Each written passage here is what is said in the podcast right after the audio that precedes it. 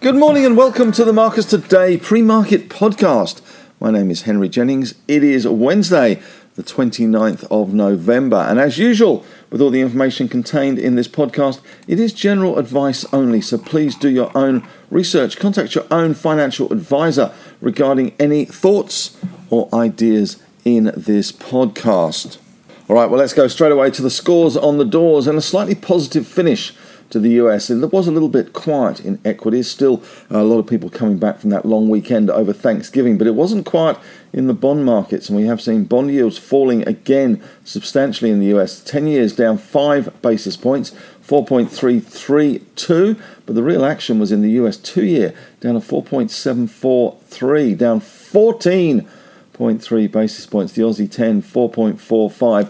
I think it would be remiss of me not to mention this pretty early on in the podcast. Vale to Charlie Munger, who has died at age 99, nearly got to the centenary of his birth. But unfortunately, sadly, he passed away peacefully in his sleep. So Vale, Charlie, a great influence on our investing world, and obviously a great influence on Warren Buffett and Berkshire Hathaway. So hats off to Charlie. Well done, mate. 99, but unfortunately couldn't quite get to the 100. But nonetheless, a life well lived. All right, well, looking at the US markets, as I say, a slightly positive end to the US markets. Dow Jones up 84 points or 0.24%, 35,417.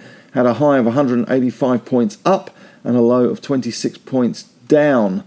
Nasdaq up 0.29%, 41 points, 14,282. The S&P 500, unfortunately, no middle for diddle for that one. A little bit of underperformance there, 0.1% higher, 4 points, 45.55. The VIX looks like it was unchanged on the day, according to my numbers. And the Russell 2000 down 0.4%, 8 points to 17.93. Over in Europe, nothing shaking but the trees, really. Stoxx 600 down 0.3. FTSE down 0.07. A James Bond. Germany up 0.16 and France down 0.21. So nothing very exciting there. Nothing very exciting in Asian markets yesterday either. A little bit mixed, although Hong Kong did fall 1%. Japan down 0.2. China up 0.2%. The US certainly was affected last night by the Fed heads, which are now allowed to be out and about following their blackout period. And we did see Federal Governor Christopher Waller had expressed confidence that the policy is currently well positioned to slow the economy and bring inflation back to 2%. The Fed heads also out and about as well in coming days. Boeing lifting the Dow, adding 1.4%. Nike and Walmart also doing well, up 0.7 and 1.2%. respectively, but those US yields dipping certainly was the story of the day, I guess, if there was a story of the day. We did see consumer confidence improving in November, although most still expect a recession ahead. Still haven't seen it, though. Conference Board's index rose to 102 for the month, higher than the downwardly revised 99.1 in October. In terms of US stocks last night, NVIDIA down 0.9, AMD down 0.5, Netflix unchanged, Meta up 1.4, Tesla up 4.5, on the verge of releasing the first production of its Cybertruck. I have to say, probably the ugliest thing I've ever seen. I don't know anybody in their right mind would buy one, but there you go. Alphabetti Spaghetti up 0.4, Amazon down 0.5, Microsoft up 1.1, Apple up 0.3, US banks a little bit mixed. We had Bank of America unchanged, Wells Fargo up 0.9, Goldman's unchanged, Morgan Stanley down 1.3, Citi down 0.4%. CBA, following on from yesterday's rise, up 1.6%. ResMed up 2.2% overseas. UBS up 0.8%. Barclays pretty much unchanged. And Deutsche up 0.34%. Turning to commodities ahead of the OPEC meeting that we have this week on Thursday, I think it is. Brent crude up 2%, $1.57, 81.61. The WTI price up $1.63, 2.2%, 75.99. Gold price rocketing ahead. US dollar weaker. That is certainly to blame for the gold price heading higher. 2041.4, up $27.10 1.35%. Interestingly, Newmont had a very, very big night in the US, up 6.4% for Newmont, a stock that we talked about in the newsletter yesterday as due for a re-rating now that the merger is complete.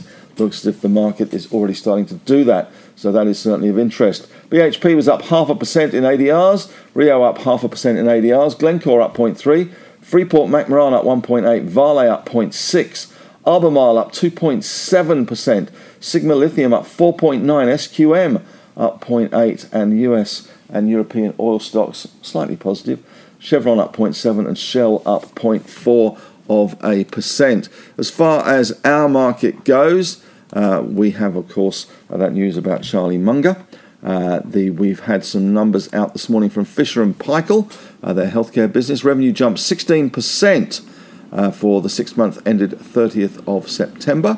Net profit after tax for the first half was $107.3 million, which was a 12% increase. So some good news there for Fisher and Paykel. We also have today annual general meetings with EML Payments, Emeco, Harvey Norman, Linus, Sandfire, Temple and Webster, and a few trading ex-dividend, GrainCorp, Infratil, Liberty Financial, and Newmont, all trading ex-dividends. So the big push in Newmont last night ahead of that dividend. So that is of interest there.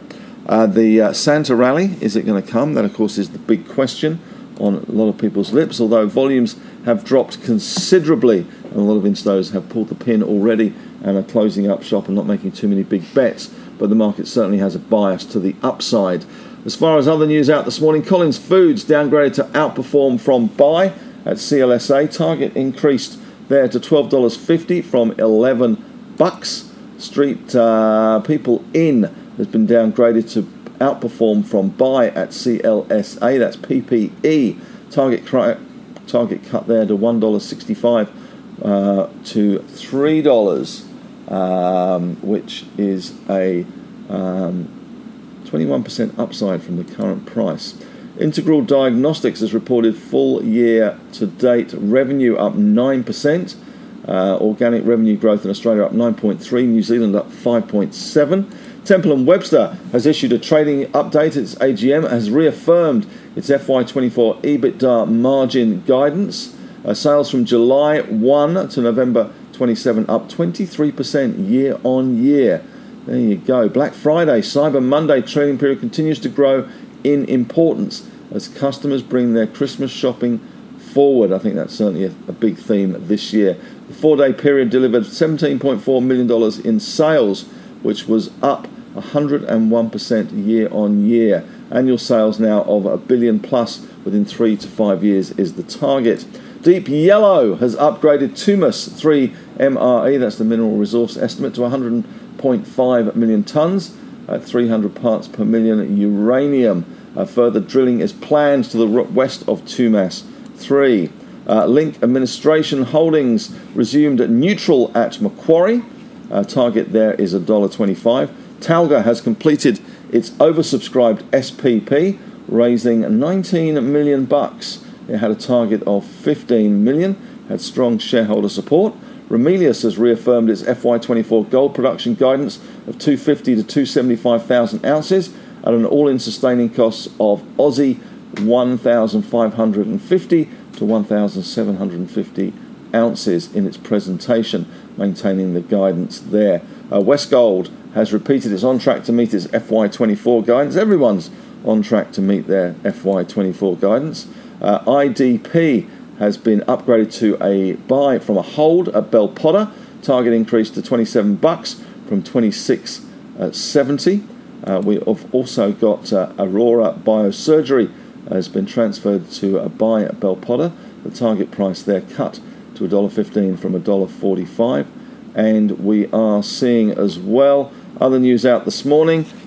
More news from the Brookfield Origin bid at the moment. Brookfield has told potential co-investors that it could bring Origin Energy back to the stock exchange in as little as 5 years. So this is another interesting development. More on that in the AFR. Of course, the bid is likely to get voted down next week. at least Plan A is likely to get voted down next week. Well, that's it about Form at Me today. Just a reminder that I'm on AusBiz today on the call, talking 10 stocks. Those 10 stocks are going to be Hastings. We're talking 3 ETFs as well, one on India, one on the top X100 stocks, and we also got a hybrid ETF in there as well, as well as Blackstone, Alchem, Boss Energy, Sonic, and S2R, which is not one that I've ever heard of. And also today I am doing a little bit of a chat with Livewire and talking about some of the weird and wonderful things that could happen in 2024. Certainly this year has been a weird and wonderful year. I don't think there's anybody at the beginning of this year that would have predicted that it would be a high-risk, high-reward year, and that the biggest gainers this year, the bigger asset classes that have done very well, is Bitcoin, the Magnificent Seven, Nasdaq, gold, all done very well. Many people were expecting a pretty tough year for risk assets as recession, hard landings, rate rises, etc. bit. But Bitcoin, Magnificent Seven, big standouts this year. Even ARK ETF doing very well. And who would have thought that being short volatility with the VIX at around 12 would be one of the winning trades this year? That would have made you an awful lot of money had you put on that trade, which is not the easiest trade in the world to put on. However, be that as it may. Well, that's it from me. Thanks very much for listening. Have a great day. And as always, may the trading gods be with you.